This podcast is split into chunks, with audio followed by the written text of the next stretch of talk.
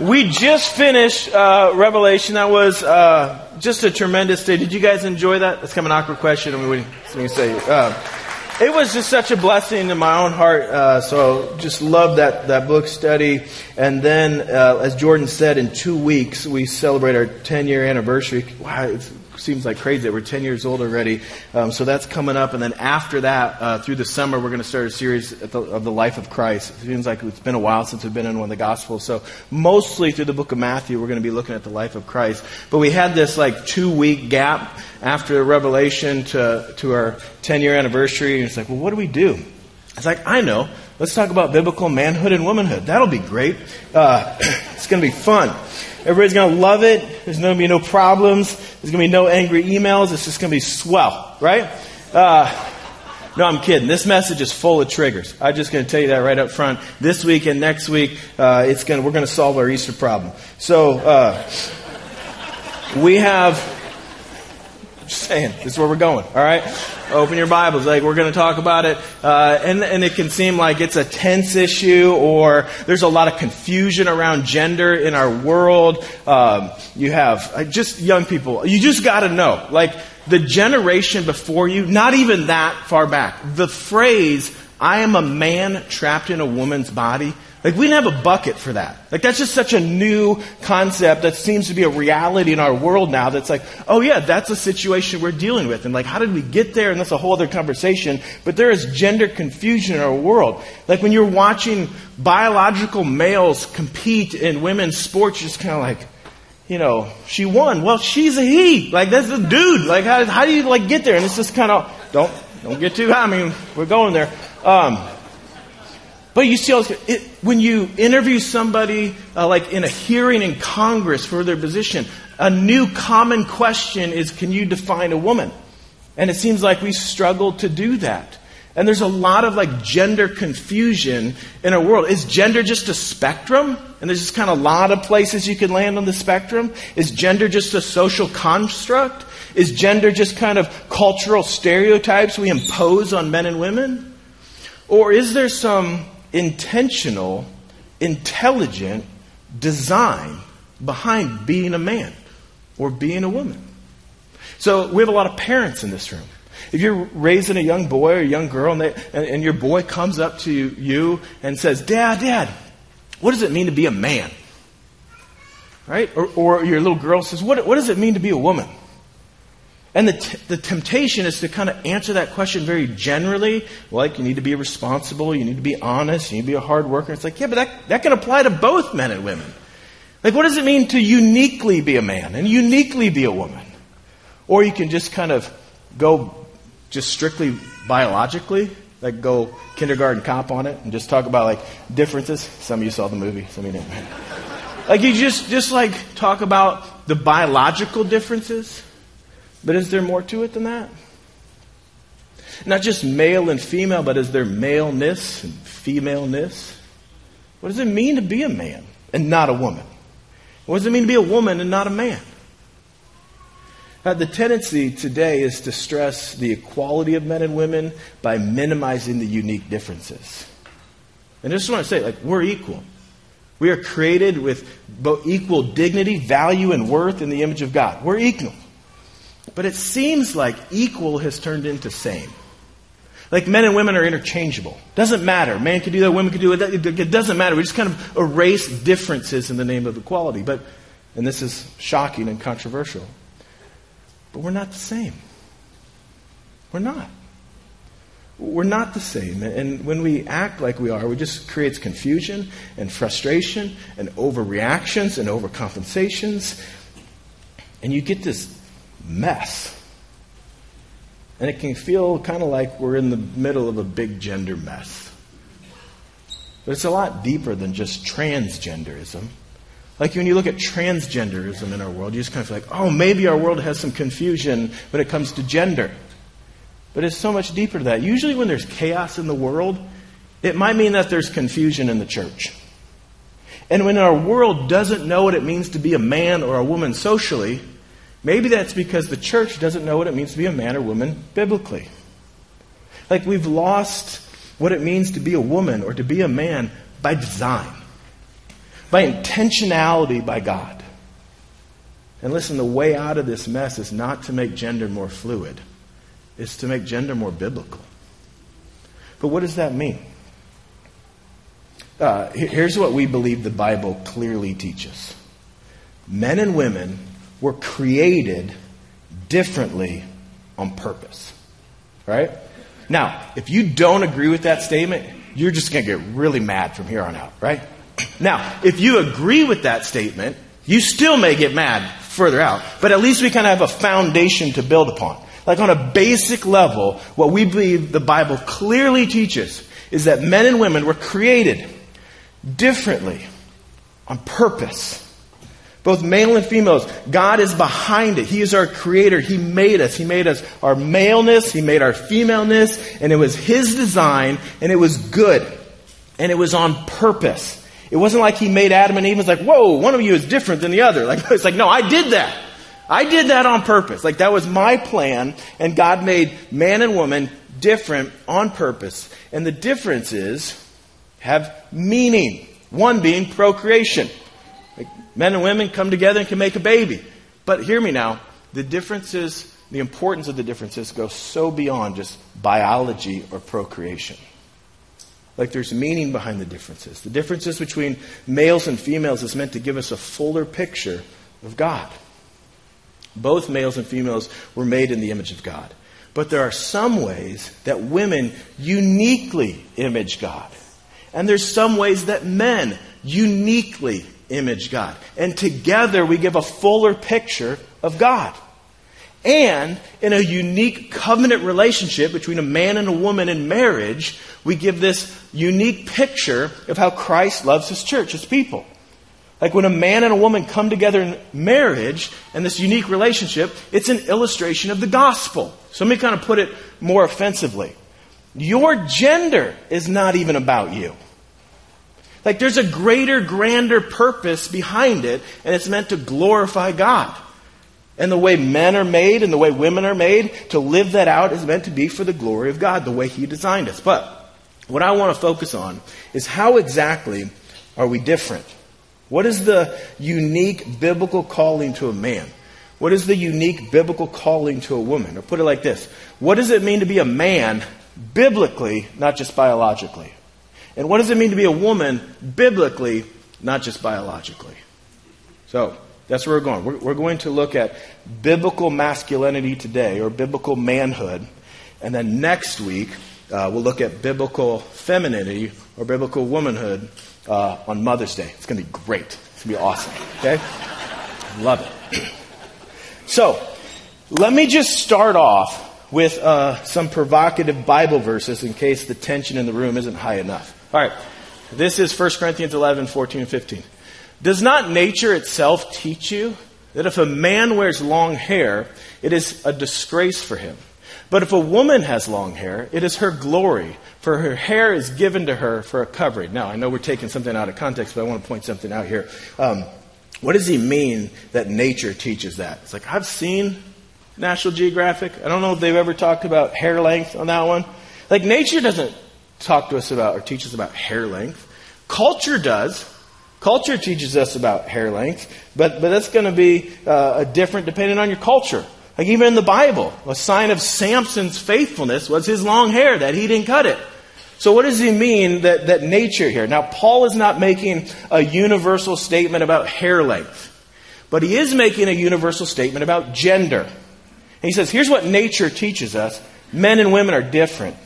And men are supposed to act like men and look like men and dress like men. And women are supposed to act like women and dress like women and, and look like women. It's like you are to embrace the uniqueness of your design. Like nature itself shows us that men and women are different. And you're like, okay, but what does that even mean? Like practically. Because that may depend socially or culturally where you're at. Like if you're a man living in Scotland, you may wear a kilt, right? It's called a skirt here. Wouldn't recommend it. Right? And I know the pushback, it might be like, well, are you just trying to push like cultural norms and stereotypes on gender? It's like, to an extent, that's what Paul's saying. He's saying, hey, embrace it where it honors the distinctions between men and women. That's a good thing. But let's go deeper. What about no matter where you live, what time you live? What does it mean to be a man? What does it mean to be a woman? Like what transcends those type of things? Here, here's another uh, controversial verse. Be watchful, stand firm in the faith, act like what? Men. And then he says, be strong. Act like men, be strong. Like, well, what, what do you mean by that? Is that just something for men? I mean, that word act like men is just one word in the Greek. Uh, in the ancient world, it was used to kind of like uh, a, a cry or a battle cry into, into war. It's a call to courage in the face of danger. That's what it means. It's a call to courage in the face of danger. So here, here's what you got here um, you have a call to bravery, courage, and strength, and it's attached to manhood. Is that right? Or is that just some kind of like old cultural stereotype that has led to harmful male macho attitudes? They're just watching too many westerns. I mean, usually today when people talk about masculinity or any kind of expression of masculinity, um, they're talking about how it's toxic. This is toxic. It's harmful. And sometimes the narrative can seem like it's just bad to be a man. Men are the problem. Right? Men have messed things up. Men are the issue. And that kind of thinking has had an effect, and you see the consequences of it in our society. We're at historic record levels of young men not in church, not in college, not in the workforce, not in relationships, and still living with their parents. And young men are four times more likely to kill themselves. There's a manhood crisis in our country, in our world. Like we've lost what it means to be a man. And sometimes we think even being a man is a bad thing. What does it mean to be a man biblically? Like, what has God uniquely called men to? And the pressure to be a man in our world, by our world, often as an overreaction to being a man is a bad thing, can be toxic. It can mean like, hey, if you're going to be a man, then you need to be domineering. Like, you need to insert your power, use your strength. Or it could mean like, if you're going to be a man, then you need to be financially successful. You need to drive this type of car and live in this type of house. Right? Or if you're going to be a man, then you need to have sexual conquest and you need to get the girl, right? And if you can do those things, then you're a man. In fact, you can do all three, you're the man. You're the man, right? Is that what it means to be a man? Now, here, here's where it gets tricky. Are those things bad and need to be rejected? Or are those things a distortion of a design that needs to be redeemed? You tracking with me when I say that? Because I think the knee jerk reaction to any of those things is, yeah, those are bad. But are they bad and need to be rejected? Or are they distortion of a design that needs to be redeemed? Because there's something in the design of a man to lead. I mean, we're commissioned in the garden to have dominion over the land. Here's a helper, work to keep it. Like, do it. Like, that's in our wiring. But domineering, oppressive, exhorting of authority, that's a sin distortion. I mean, there's something in the, the wiring and design of a man to like a woman. But to want to objectify women and conquer lots of women, that's a sin distortion. I mean, there's something in the design of a man to work, to provide, to succeed. But thinking the one who has the most money wins, that's a sin distortion. So, church, hear me now. The solution is not to reject masculinity, it's to redeem it.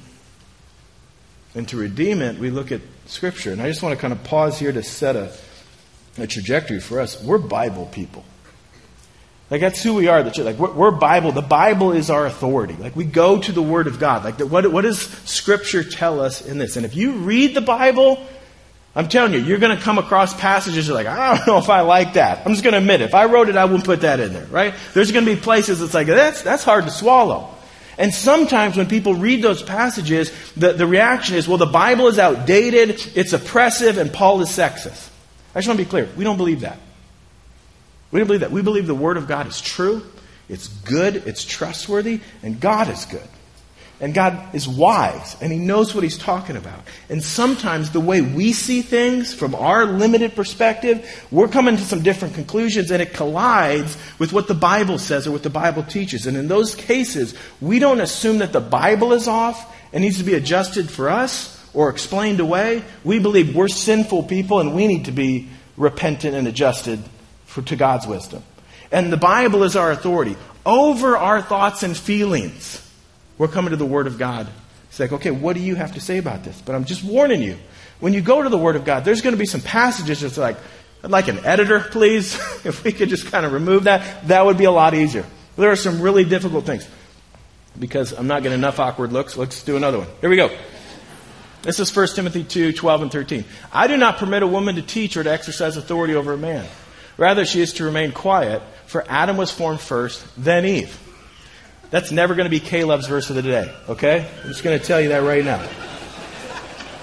Now, it's not fair. I feel like it's not fair to just kind of read that and not unpack it. Um, but here's what I want us to see just for now. There's like these distinctives and calls to men and women, and he goes back to Adam and Eve to make his point. Like, hey, hey, this is kind of rooted back to who Adam and Eve are and, and, and the creation order. So, for us to better understand, what does it mean to be a man? What does it mean to be a woman? I want us to go back to Genesis. So, yes, that was just the introduction. Genesis 2 and 3. If you got your Bibles, turn to Genesis 2 and 3. We're going to make some creation observations. I'm not going to read all of Genesis 2 and 3, but it would be best if you had your Bible open for you to see that. We'll put them on the screen, but I want you to see it. And there's a lot we could say. I would love to make this like a 10 week series. We're just trying to lay a basic foundation. All right? And in this basic foundation of what does it mean uh, biblically to be a man, I'm just going to give you a statement, and then we're going to try to unpack that statement. Here's what you need to know. Here's the statement. Biblical manhood is embracing the responsibility to lead, provide, and protect. Biblical manhood is embracing the responsibility to lead, provide, and protect. Now you hear that and you might sound like, that sounds like something some old school father would say. And it's like, listen, if that's just traditionalism, I don't care about it. And neither should you. I want to know, is it biblical? Like it is in the Bible. Do we get direction from the Bible? So we want to go there, and I'm going to say it does. That's why we're stating it. But I'm saying that's where we want to find it. We don't want to just go back to the 1950s. We want to go to the Bible and be directed by the Bible. Now, here's a bit more robust, uh, theologically robust edit to that statement. Biblical manhood is embracing the benevolent responsibility. I say benevolent because it is the good, it's for the good of mankind. To lead through the Word of God and provide by working to the glory of God and protect as accountable to God. And we'll kind of see uh, all of that when we look at each one of those. But that's the call to lead, provide, and protect. Now, don't hear me don't jump to the conclusions. Like well, does that mean women don't have leadership gifts? That mean women can't provide? Like we'll get to that next week. This week is on biblical manhood. So we'll take turns doing that but this is what we're going to look at this week. So let's work backwards. You guys ready? All right. Okay. Ready? Uh, embracing the responsibility to protect uh, now, there is a reaction in our society from women who could be like, I don't need a man. I don't need a man to protect me. Let me just say, you don't. Okay? You don't. You need Jesus. You don't need a man. But we exist, so like trying to make sense like I'm here and uh, what do we do? You know, trying to figure this out. Now, I, I have a boy and I have two girls. Um, my oldest out of the house now. Uh, the middle child's getting ready to leave. They got one left. But you raise, I'm going to step off set because this isn't like thus saith the Lord. This isn't our household. In raising Moses, my, my son, I've told him, listen, if you ever see another man or boy mistreating your sisters, you have my permission to lay the smack down. Okay? And he's like, Dad, what if I get in trouble at school? I'll pick you up and we'll go out to eat. Okay? That's what we're going to do.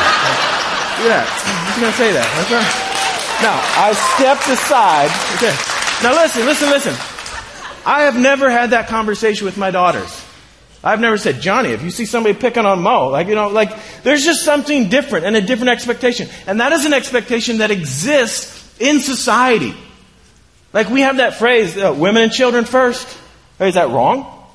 2012 in Colorado, a movie theater, uh, Dark Knight Rises in the theater. Uh, somebody comes into the theater, throws some gas canisters, takes out an automatic weapon or some automatic, and just starts firing in the theater.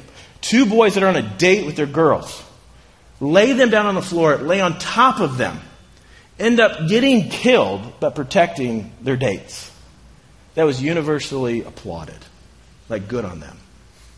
That same year, an Italian cruise ship goes down. 32 people died, and it was reported that men were pushing aside women and children to get to the lifeboats first. It was universally condemned. Why?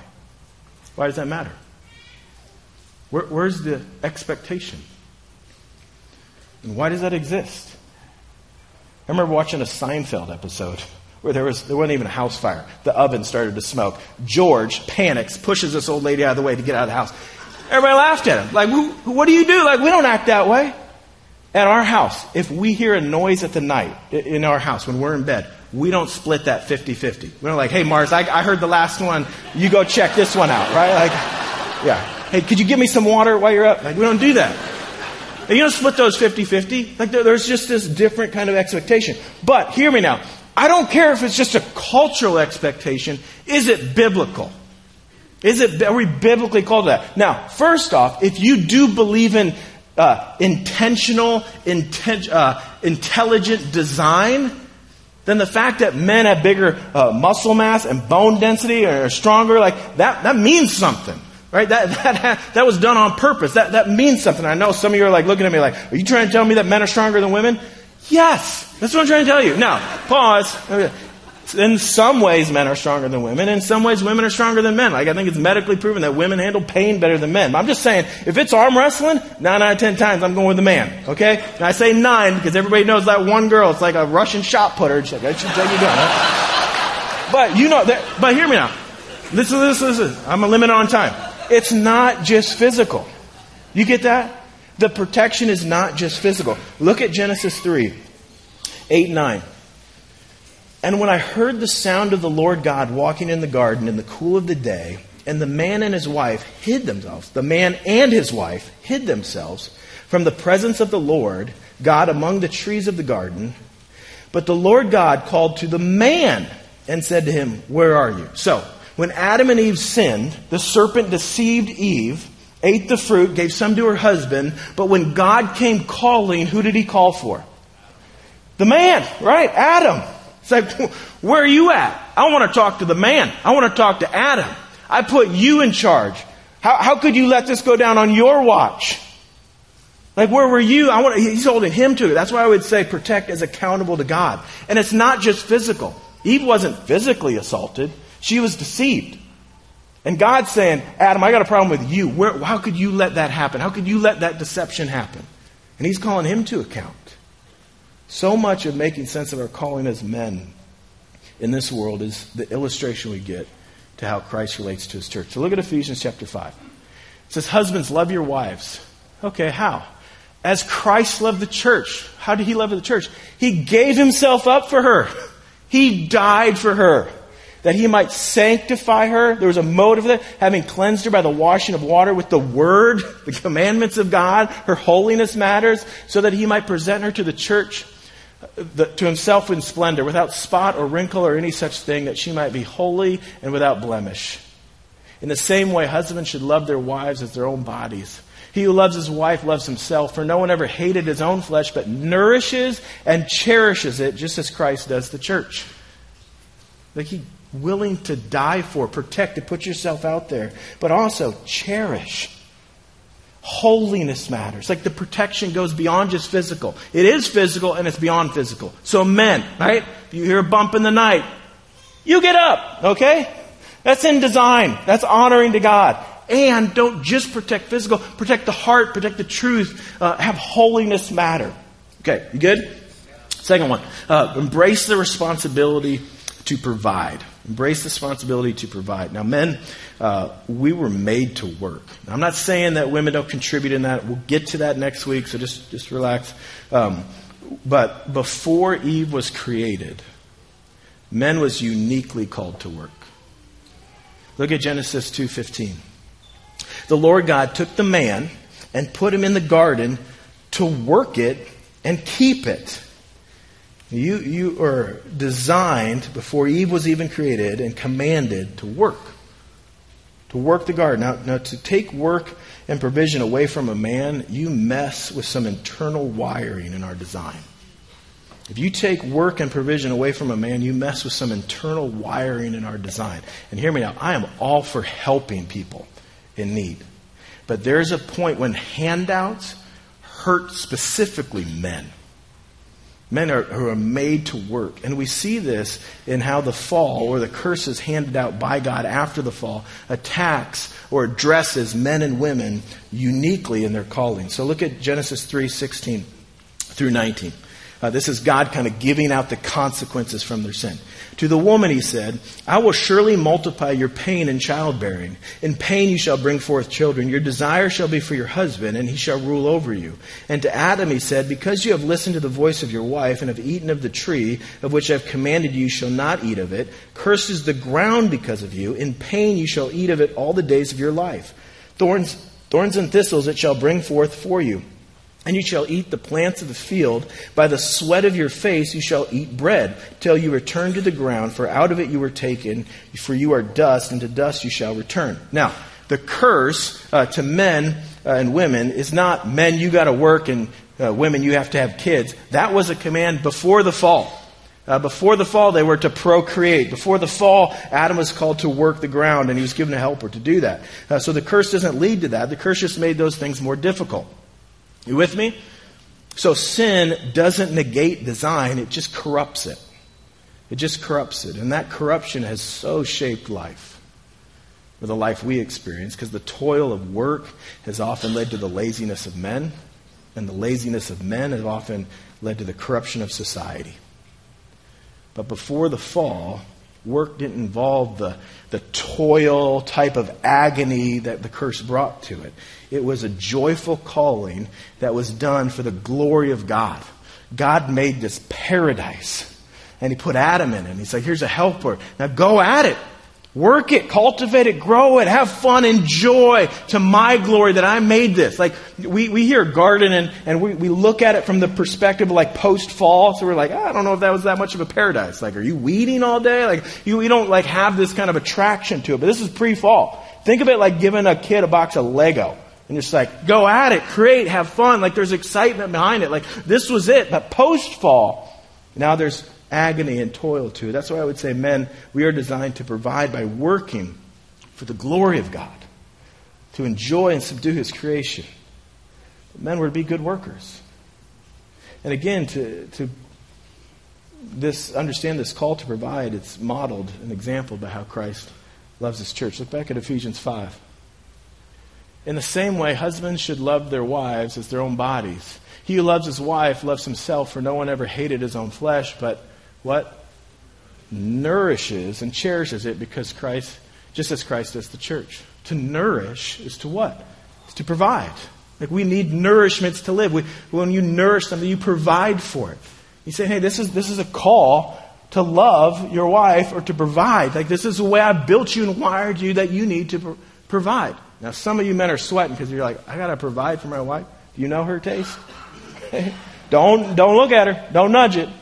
It's like, like Gucci shoes. Like, like, listen, no. You need Jesus, food, water, and shelter in that order. Right? That's providing.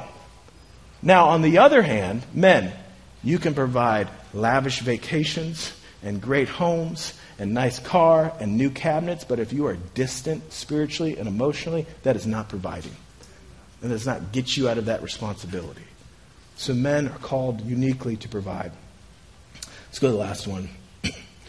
Manhood is about embracing the responsibility to lead. Now, you hear lead, and all kinds of things may come to mind. Negatively, you may think of like this oppressive drill sergeant, so like it's a negative tense. The, the word the Bible more often uses headship, which is probably equally offensive in our culture.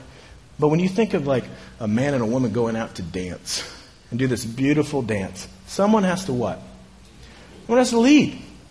And when God made his creation, when he made this beautiful paradise and this garden, and he put Adam to work it and keep it, it's like, here's a helper. It's like, this is going to be beautiful, but, but in my plan, somebody's got to lead and somebody's got to help, and this is the way he wired it.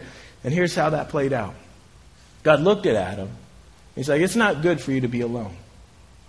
Let me make you a helper. But he doesn't go right to making Eve. Remember what he does? He parades all the animals in front of Adam to try to find a suitable helper. And when he does that, Adam names all the animals. And in naming the animals, he kind of asserts like his authority or his leadership in that situation. But they do not find a suitable helper. So God has Adam go to sleep, and out of his rib, he fashions woman. When Adam awakes, he's excited. And he names the woman. In fact, he names the woman twice in that story. Now, that doesn't mean that Eve is just like one of the animals. In fact, it's different. The point was there was no suitable helper found among the animals. So, uh, Eve is unique. She is special. And there's this unique kind of partnership in this, this relationship between men and women. So, you have Adam, who is made from the ground and tasked with cultivating it, and Eve, who is made with, from Adam and tasked with helping him. And before the fall, you have this beautiful complementary relationship between men and women, different roles, but side by side, and they're better together. But also, there is an important insight about Adam's leadership responsibilities that often gets missed. If you remember the story, the fall is about to happen. The serpent is going to deceive Eve, and she's going to give some to her husband. But notice this go back to chapter 2, verse 16 and 17. And the Lord God commanded the man, saying, you, sh- you may surely eat of every tree of the garden, but of the tree of knowledge of good and evil you shall not eat, for in the day that you eat it, you will surely die. Now, guys, that command was given before Eve was even created. She didn't exist yet. And God gave that command to Adam, which means it was Adam's job to communicate the commands of God. It was his responsibility. That's why we would say that they need to lead through the Word of God. Godly male leadership isn't doing your preferences and your desires. It's stewarding a representation of God to carry out God's desires and His words and His commands. That's what it's called to. It's clear that Adam was to provide leadership, and that model gets reinforced throughout Scripture. Here's another shocking text. Wives, submit to your own husbands as to the Lord. For the husband is the head of the wife, even as Christ is the head of the church, his body, and is himself its Savior. Now, as the church submits to Christ, so also wives should submit to everything to their husbands. Again, not going to find that on a coffee mug, but you will find it in the Bible. And that's hard. Now, again, I feel like it's a little unfair to just read that and unpack it a bit, but the passage is not as confusing as it is controversial. It's not as confusing as it is controversial. God, by design, has put a call on men to provide leadership. Now, I'm not saying that women don't have leadership abilities. Again, we'll get to that next week. But hear me now gifts, talents, desires don't trump design. They don't trump design. They function within design. And within God's design, He has tasked men with responsibility to provide godly leadership. And I say responsibility because where responsibility is given, accountability follows. So, like in Hebrews 13, when there's this call that to submit to your leadership in a church context, that the reason is because they will give an account. Right? And who gets called out in the failure in the garden? Adam. Because where responsibility is given, accountability follows. And this is a responsibility, men, that you should feel the weight of the calling to embrace the responsibility to lead, provide, and protect. Now, sometimes in our day and age, the Bible gets attacked for being patriarchal. Like it's kind of used as this negative term. The Bible is patriarchal. And just for clarity, it is. All right? It is patriarchal. God reveals himself as father. You have the patriarchs as the father of uh, the God of Abraham, Isaac, and Jacob, not Sarah, uh, Rebecca, and Rachel. You have the 12 tribes of Israel, or the 12 sons of Jacob. You have the 12 disciples. Like, it is patriarchal. Now, Patriarchal is not bad. Oppressive leadership is bad. Exploiting the weak is bad. Objectifying women is bad. But patriarchal leadership is not bad. In fact, Jesus, our king, is the fulfillment of the patriarch because someday he will sit on the throne forever and rule us. Now, Jesus, as the ultimate model of manhood, was revolutionary in how he treated women in public. He, he, he broke cultural norms of speaking freely to women in public. Many of his healings were of women. He, his teaching on divorce treated women as a person and not just property. His teaching on lust showed that women should not be objectified. Women played an important part in Jesus' ministry, and yet he affirmed the role of male leadership. But listen to me, guys. Male or men leading and women thriving is not a dichotomy. Men leading and women thriving is not a dichotomy.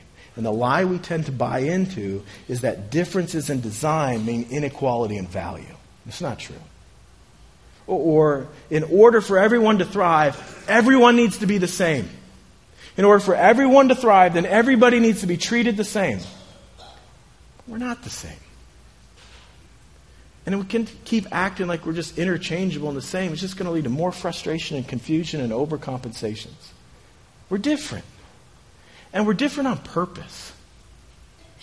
And a good God knows what he's doing. Now, the reasons we don't always feel like it's good is because of sin this harmonious complementary relationship between men and women gets corrupted in the fall. In fact, when you look at the fall as a complete narrative, um, what you see is this one big disordering. It's pretty, it's, it's pretty cool as a work of literature, but, but what you get is you have God who created man, who made out of man, made women, and then out of woman, uh, or excuse me, to both men and women, he gives them dominion over creation. Like that's his order. God made man, out of man, he made woman, and then he gave both man and woman dominion over creation. What do you see in the fall? A creature deceiving a woman who gives fruit to her man, who then has to answer to God. It's a complete disordering of creation. That's how sin corrupts what God has made. The corruption of sin is a disordering of God's design. And we feel this dysfunction. Anybody feel dysfunction between men and women? Yeah, you don't want to say anything. You do. In fact, look at Genesis 3:16. To the woman, God said, "I will surely multiply your pain in childbearing." In pain you shall bring forth children. Your desire shall be for your husband, and he shall rule over you. Now, it's that last sentence that's, that's interesting. It says, Your desire shall be for your husband, and he shall rule over you. Now, guys, desire doesn't mean like she's looking at Adam like, Rawr. this is like kind of desire. It's different. In fact, the same word gets used when God is addressing Cain for his sin. If you remember, Cain uh, offered uh, just kind of a poor offering to God, and God lets him know about it, and Cain's kind of having a pity party. Well, God confronts him and says, Hey, if you do well, will you not be accepted? And if you do not do well, sin is crouching at the door. It's, referring to sin, desire is for you. And what he's saying is, sin is, is desire is wanting to master you. Same word here. It's like, this is part of the curse. Like, hey, women, you're going to want to master men. But the other side was, men, you're going to rule over women. He's like, here's what the curse is. You're going to be strife between men and women. There's going to be difficult. There's going to be opposition that gets played out. And sometimes in our, in our world, you see the curse of mastery getting played out. Women who are manipulative and controlling, right? Don't look. Just trying to help, help a brother out. Uh, right? You've heard the phrase, oh, she's got him wrapped around his finger, right? Like you see the curse of mastery getting played out. Usually thrives around passive men you know, just don't want any conflict, don't want to do anything. Often you refer to your wife as the boss. Let's, let me check with the boss. Got to check with the boss. Right? Let me just tell you guys, I'll just go there. Men, you can't lead somebody you're afraid of. You can't lead somebody you're afraid of. And I know it's like, well, have you seen her angry? I'm just saying. you can't lead somebody you're afraid of. And let me go a step further. You can't really love somebody that you're afraid of like that either. Not the way you're called to. So sometimes you see the curse of mastery getting played out in our world. Sometimes you see the curse of domineering rule over getting played out. This is dominating male headship that results in oppressive and abusive to women. But neither of those are what we're called to. In the fall, should be helpers become hindrances, and should be leaders become oppressors. But neither is what we're called to. It's a distortion, it's a disordering. Men, we need to see this. Okay? I want, I want us to get this. Central to the fall was not Eve eating the forbidden fruit, but Adam's failure of leadership. Look at verse 17 of chapter 3 of Genesis. And to Adam, God said, Because you have listened to the voice of your wife. Wait, what? Now, he's not saying, man, here, it's not that it's wrong to listen to your wife. That's not what he's saying. He's saying, here's where you went wrong. You didn't lead. I put you in here. I gave you this commandment. This happened on your watch. You were passive. This is the problem. It's like, because you listened to the voice of your wife, when I put you in charge, I gave you the command, and you just neglected your call to leadership. That's what he's getting called out on. He neglected his call to leadership.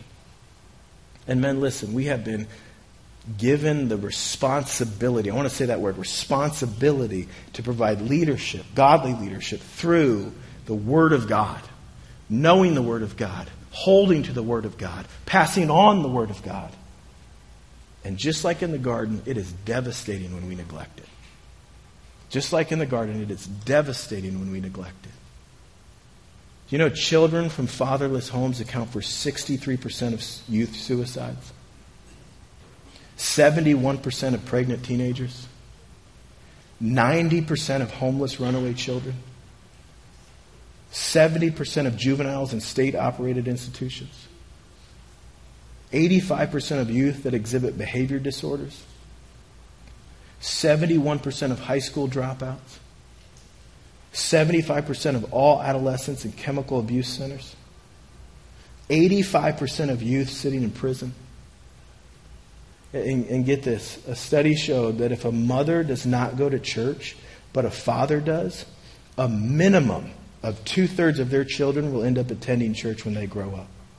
But if a mother goes to church and the father doesn't, on average, two thirds of their children will not attend church when they grow up. And listen, I'm not giving those statistics to despair single moms. Like God's grace is sufficient. If we had time to go through the unique way that God answers prayers of women in scriptures, it's amazing. But I'm just saying there's something to the design of God. The way that He made things and what He calls us to. And listen, if you win the men, you win the family. And if you win the family, you win the church. And if you win the church, you win the community. If you win the community, you shape the culture. And listen, guys, it's really easy just to kind of be hard on men. Like, let's go, guys, step it up, right? But this isn't a scolding. This is a, can you imagine? Just, just the dudes in the church. Like, can you imagine? If you, if you weren't afraid of every emotion of your wife, and yet you were willing to gladly die for her. Can you imagine if you initiated spiritual conversations with your kids? Can you imagine if, if you set the spiritual temperature in your home and you took charge and like, this is who we're going to be? Because, dads, you can have as many lectures you want with your kids, but they're watching you. Do they see you sing? Do they see you worship? Do they see you love and serve? Do they want to be like you? Do they see a passion for Jesus in your life? Don't hear what I'm not saying, okay? We want a church full of godly people. Oh, if what could be true of Veritas is a reputation, but if you go to Veritas, you're going to see a place full of godly men. How sweet would that be? If there's a reputation, if you go to Veritas, you're going to hear men sing passionately to God. You're going to see men love their families. You're going to see men who love the Lord with all their heart, mind, and strength. How awesome would that be? Embrace the responsibility to lead, provide, and protect. And our greatest example is Jesus Christ, who laid down his life. So, guys, if you're feeling like, oh, I've dropped the ball, you feel inadequate in that, know that his grace is sufficient for you. His grace is sufficient for you, and He's calling you. Act like men. Let's pray.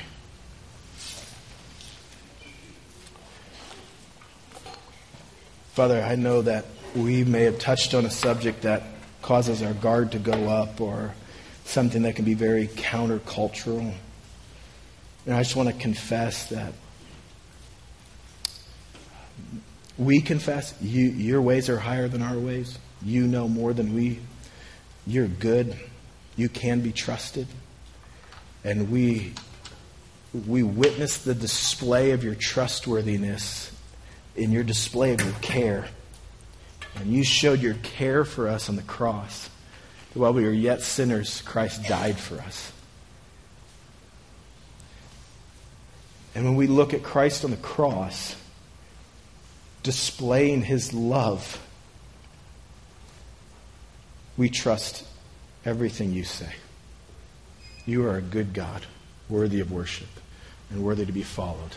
Pray this in your name. Amen.